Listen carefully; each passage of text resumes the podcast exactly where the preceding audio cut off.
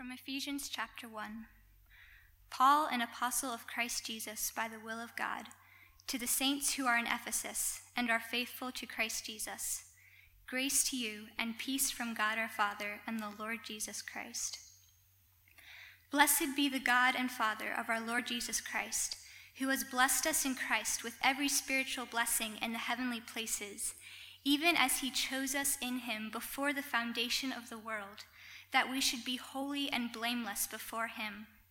In love, he predestined us for adoption to himself as sons through Jesus Christ, according to the purpose of his will, to the praise of his glorious grace, with which he has blessed us in the beloved. In him we have redemption through his blood, the forgiveness of our trespasses, according to the riches of his grace, which he lavished upon us in all wisdom and insight, making known to us the mystery of his will, according to his purpose, which he has set forth in Christ as a plan for the fullness of time, to unite all things in him, things in heaven and things on earth. In him we have obtained an inheritance having been predestined according to the purpose of him who works all things according to the counsel of his will, so that we who were the first to hope in Christ might be to the praise of his glory. In him you also, when you heard the word of truth, the gospel of your salvation, and believed in him, were sealed with the promised Holy Spirit, who is the guarantee of our inheritance until we acquire possession of it, to the praise of his glory. Would you pray with me, please? Lord, I'm so grateful to you. Lord, thank you that you brought this family back together. Um, thank you that we get together in this place. Lord, we recognize that we are a family because of you. Lord, you're what unites us. Your spirit in us is what brings us together. Lord, Thank you that you have given us an inheritance. Lord, through it, through what you did when you were on earth, that we now get to commune with the Father through you, Lord. It's you are so glorious. Lord, um, just prepare our hearts. We ask that um, the word would settle in our hearts and minds and it would bear fruit. Lord, we pray all these things through your Spirit who is our guarantee. And we pray in the name of Christ. Amen.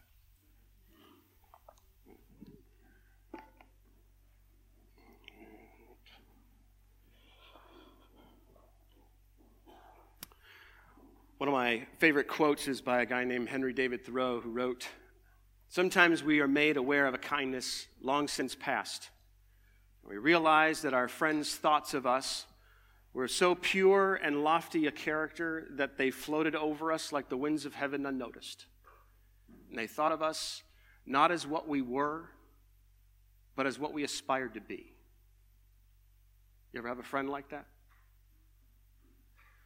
Someone who knew you so completely, who knew your, your biggest failures and failings. They knew you, and yet they loved you anyway.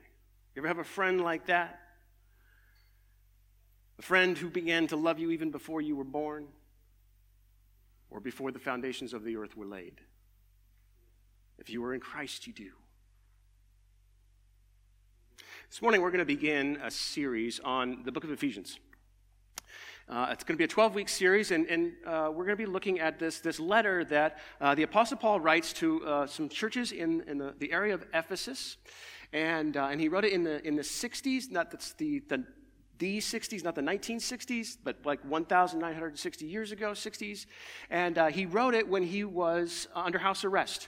Um, Paul uh, went to Jerusalem knowing that he would be arrested, but because he was a Roman citizen, he had the privilege of going to Rome to await trial to stand be- before Caesar. And so while he was in Rome, he was under house arrest, and, and he was allowed to write letters to the churches that he helped plant and to, to encourage them. And, and, and what we have in his letters are this richness of, of, of really God's word spoken to us that, that we get to, uh, to, to continue to dive into. But, but, but he could receive visitors, and the visitors would come, and he would give them these letters, and he would, they would take these letters back to the churches that they were intended for. The book of Ephesians is, is really the most ecclesiastic uh, letter in, in the New Testament. It's, it's really about the church. And so if you've ever wondered, what is the church supposed to be about? What is the church? What does it do?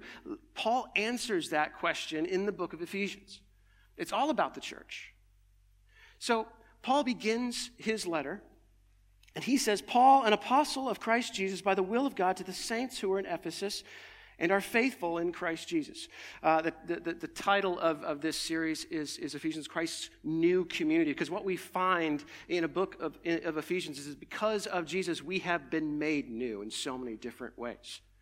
Christ's new community. That's the title of, of this series. And, and, and Paul begins, and there's two things that I want us to, to keep in mind throughout this series as we go through it. The first is the author, and the second is the audience. The, the author is the Apostle Paul, the Apostle of Christ Jesus by the will of God. So, um, the apostle, uh, the role of an apostle was a pretty unique one. Um, they, were, they were a group of men who were witnesses to the life, death, and resurrection of Jesus. They served as witnesses in order to communicate what they saw to the world. And what they saw was that the Son of God became man, he became flesh, and he lived this righteous life. And he took that life and he offered it uh, on the cross as a sacrifice for our sins. And God the Father raised him from the dead. So to be an apostle, you had to be a witness to his life, to his death, to his resurrection, to be able to affirm that to the world and to carry that message out to the world. That's what an apostle was. So he was an apostle. But I want you to notice what he says about himself an apostle of Christ Jesus by the will of God. See, most of the apostles, they were just ordinary Joes. They were just regular guys, like fishermen or tax collectors. And Jesus came along one day and he asked them to, to follow him, and, and they dropped whatever they're doing and off they went. But Paul was different. See, Paul was a different kind of apostle because when Jesus got a hold of him, it was actually after Jesus' death, resurrection, and ascension. And Jesus makes a special trip to grab hold of this guy, Paul, who was, who was originally named Saul. And see, where Jesus finds Saul, he's on his way to Damascus in order to persecute more followers of Jesus. He was vehemently opposed to Jesus. He was in every way an enemy of Jesus. And that's where Jesus finds him, and that's where Jesus takes him out of. By the will of God, he was an apostle. You see, what Paul would tell us is that it wasn't by my will. I wasn't in pursuit of him. I wasn't on his team. It wasn't by my it was by God's will. And it wasn't because I was awesome. It wasn't because I was smart. It wasn't because I was intelligent. It, was because, it wasn't because I was very moral. It wasn't because of how great I am. The only reason is because of him. He chose me to serve him for his glory. By the will of God. Not my will, by the will of God. The other thing we need to see here is that as an apostle, he had the, the, Spirit of God speaking through him. And so the letters that he wrote, many of them, we regard as Scripture. We regard these as the very words of God that have authority over us. The second thing he says, though, is, is to his audience, to the saints who were in Ephesus. And because this, these words are scripture, it's not just to the saints in Ephesus, it's also to the saints in Beavercreek, to the saints in Xenia, to the saints in, in, in Cedarville. It's to us. And the reality is, for some of you, you might be sitting here this morning and you'd be saying to yourself, I'm not a saint. I don't feel like a holy one. I feel the, the, the guilt and the shame of my sin. I see what I've done with my life, and I, and I know where I'm at with God right now. I don't feel holy. I don't feel like a saint. And I want you to know right here this morning that if you are in Jesus Christ, you are. Because it's not about what you've done, it's been what, what He's done for you. You are a saint. You are a saint. And so you need to remember that because that is your identity. And when you embrace that as your identity, it's a new way to live. So that's how Paul begins his letter by the will of God to the saints. He goes on Blessed be the God and Father of our Lord Jesus Christ uh, the word blessed there, it's, it's, where we get the word eulogize from. It's to speak well of, to sing uh, the praises of. But I want us to see something about the, these verses here. When Paul begins in verse 3 and he goes all the way to verse 14, in the original language, this is one incredibly long run on sentence. It, there's no periods, no end to the sentence. Here's what Paul does he just opens up his mouth and he says, Praise be to God because he did this and he did this and he did this and he did this and he did this and he did this. It's like he just keeps going on and on and on. One uh, commentator likened it to a snowball tumbling down a hill, picking up volume as it descends. Like my kids would be playing in the backyard, and, and something crazy will happen, and, at least in their minds. And they come running into the house at top speed, slamming on the brakes right in front of me. And they're like, hey, our, our, neighbor, they, just, they, they shot a deer and, and, and, and they're going to they're gonna skin it in the yard, and, and, and I think they're going to eat it. And I think and they're just going on and on. I was like, whoa, whoa, whoa. put a period in there. Like, slow down. Human beings need to hear this. But it's just this what's coming out of Paul, and this is just nothing but praise after praise after praise for what God has done. Praise God for what He's done. This morning, um, we are, we're going to see the Trinitarian aspect of this passage. We're going to look at that. Um, the, re- the reality is, is, you know, we as, as Christians, we believe that there is only one God. We believe that there is only one God. God the Father is God, God the Son is God, and God the Spirit is God. One and yet three. And that's a very difficult concept for us to understand. And the reality is that in church history, because it's been a difficult concept to understand, people have rejected it. And they have this idea that if I can't wrap my mind around it, it must not be true. And see, here's the, the, the thing about, about the doctrine of the Trinity and, and, and things like it is if, if you want a God who's small enough to understand, you're not going to have a God big enough to worship. The reality is, is, is that people have looked at this doctrine and they've, they've rejected because, because they, they, they can't wrap, wrap, their minds around it. And see, that's, that's been the, the thing since the very beginning. Where, where, where Satan, he, he looked at the throne of God and he desired to put his throne over the throne of God. And that following suit, our first parents desired to be like God. That part of what it means to, to, to be in this fallen state is that we too, like our first parents, desire to bring God down and elevate ourselves. And so if we can't understand the Creator, well, it must be wrong. If you have a really small God that you can understand, you're not going to have a God that's big enough to worship. So th- there's this Trinitarian aspect that we're going to be looking at this morning. We're going to we're going to follow suit with Paul. We're going to praise God in this because that's what this, this passage is all about. We have this new praise, but we're going to praise the Father for his election, praise the Son for his redemption, and praise the Spirit for his assurance. We're going to see that in the passage this morning. Blessed be the God and Father of our Lord Jesus Christ, who has blessed us in Christ with every spiritual blessing. What does that mean? Every spiritual blessing. It means we've been made new. Simply put, we have a new identity, we have a new purpose, we have a new king, we have a new kingdom, we're longing for a new restoration. That everything is going to be made new because of who he is and what he has done for us. And that leads us this morning to a new praise. So let's dive in. Verse 4 and 5. Even as he chose us in him before the foundation of the world, that we should be holy and blameless before him. In love, he predestined us for adoption to himself as sons through Jesus Christ, according to the purpose of his will. Well, now we've stepped in it, haven't we? There's, there's those words chose us, predestined us. What do we do with that? Ephesians is a book about it's about unity right? It, it, it's about how, because of Jesus, we have this relationship with God. We're, we're, we're united with God, and, and, and I'm adopted. And, and if you're united with God, then you're adopted too. That means that you're my brother and you're my sister. And the, the dividing walls between us, they come tumbling down. This is about, is about unity, and we're all in one body with Christ as the head. This, this oneness that we have, this unity that we have. And yet, here we see in verses uh, three and four words that have been the source of so much disunity for hundreds of years. We want to go there? What do we do with this? And so we have some options this morning. See, the first thing we, we, we might do is we might just close the book, take a step back, and just pretend like we didn't see this. We, we could. We, you know, later on today, somebody asks you, hey, uh, what did they talk about at church today? You can say, well, uh, John 3.16. It's all about love. Don't, don't, don't tell them it was about predestination or election or chosen. No, don't, don't, don't go there.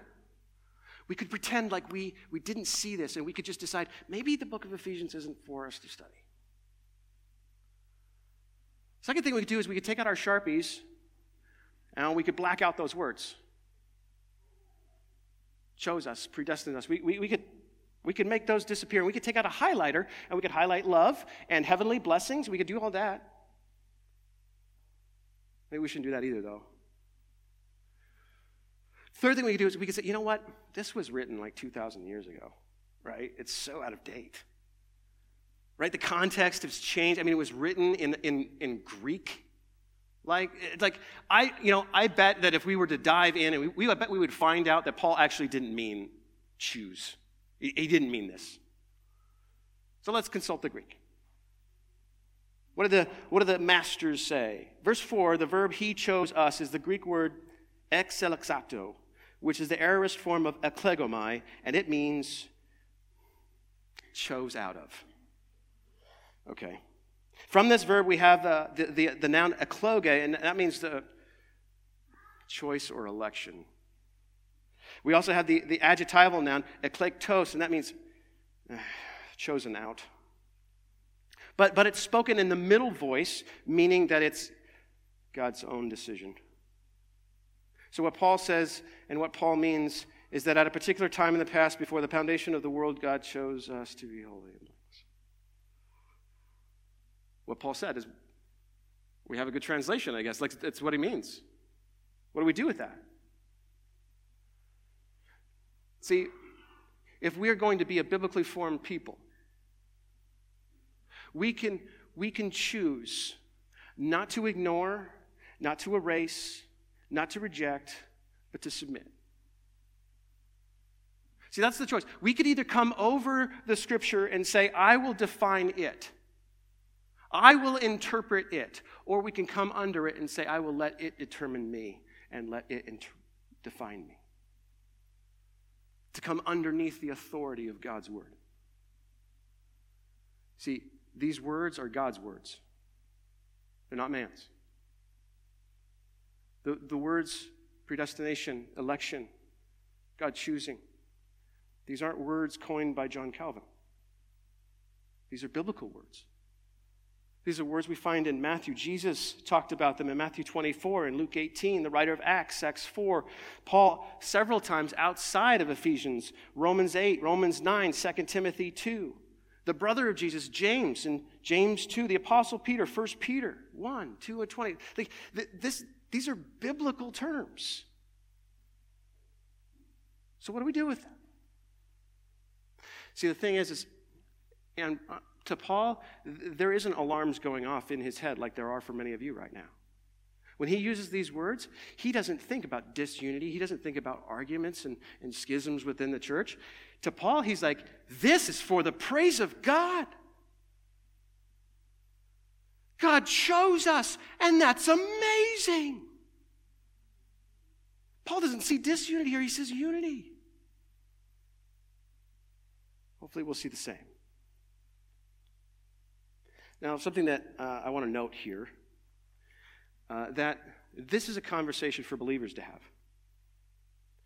When you get to the how of salvation, you first have to have tackled the why of salvation.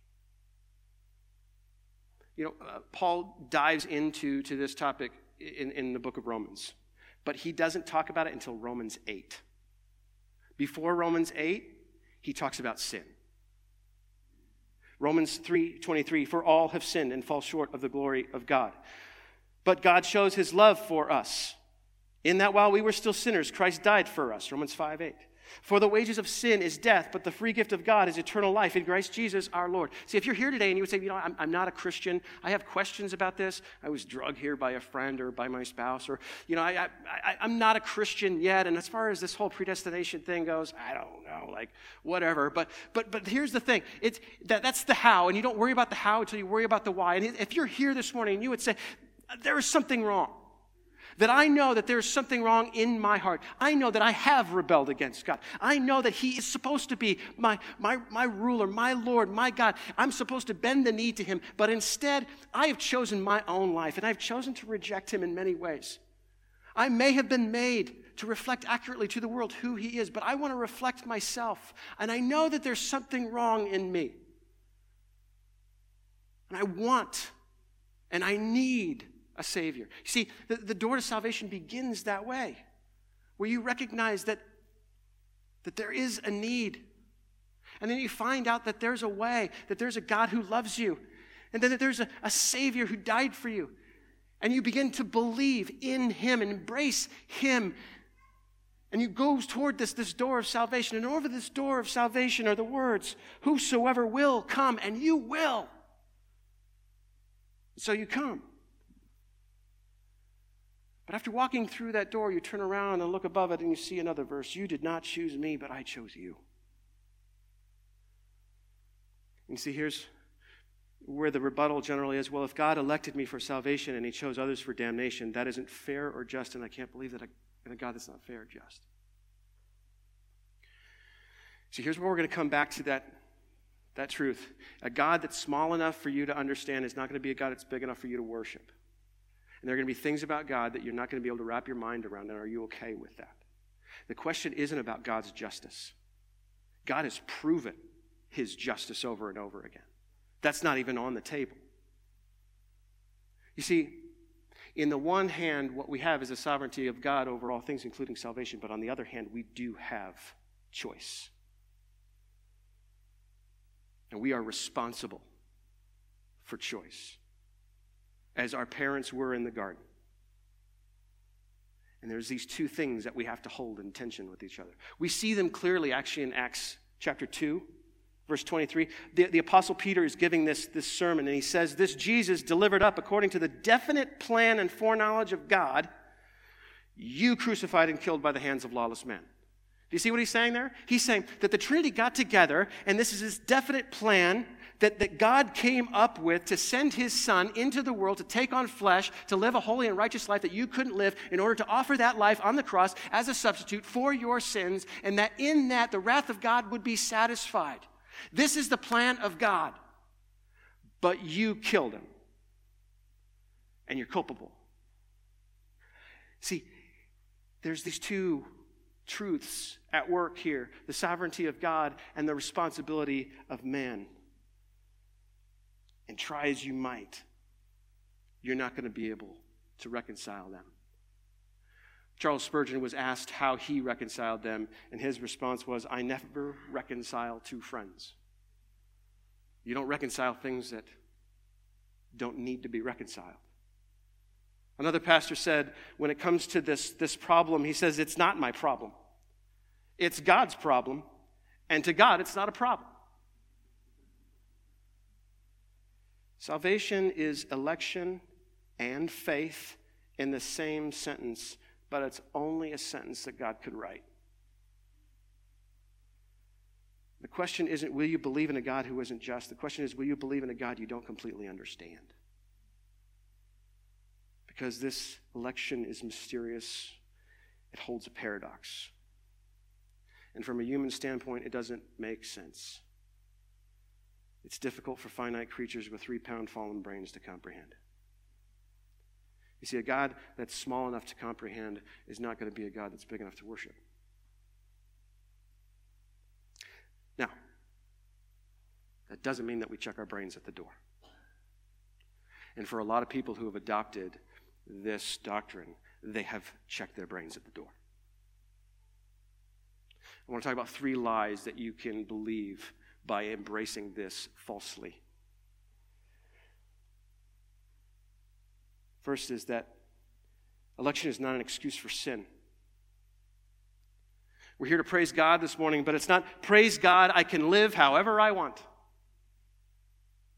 That He chose you before the foundations of the world doesn't mean that you're a spoiled brat who gets a blank check by daddy to do and live however you want.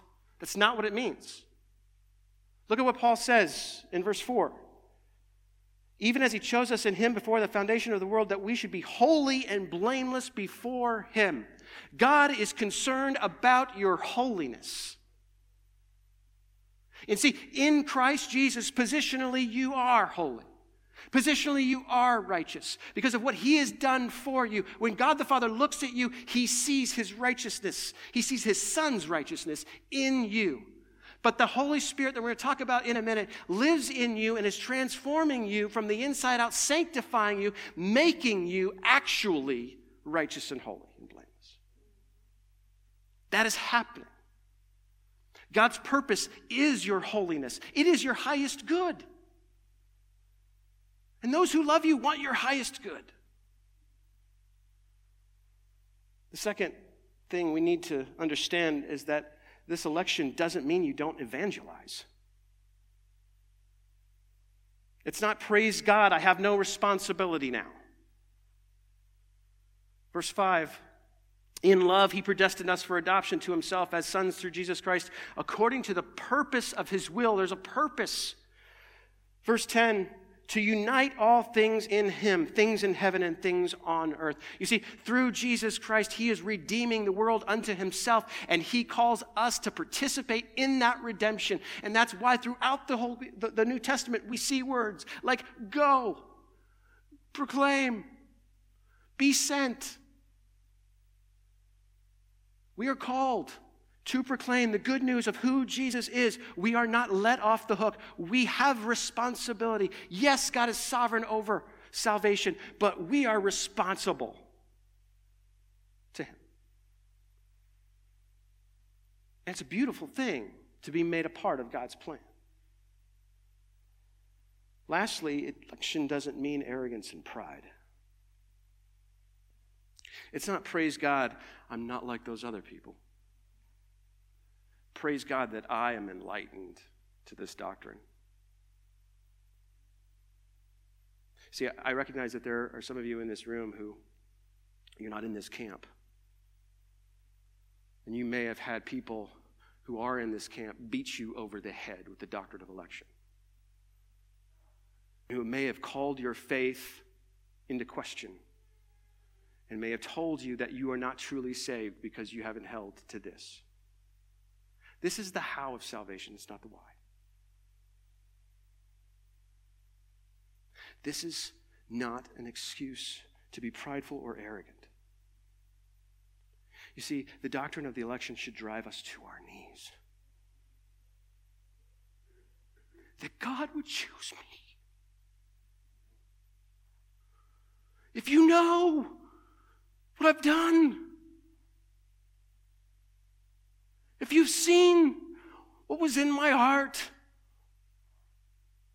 that He, knowing every detail about my life and what I've done and what I will do and how I've failed and how I will fail, and yet He chose me.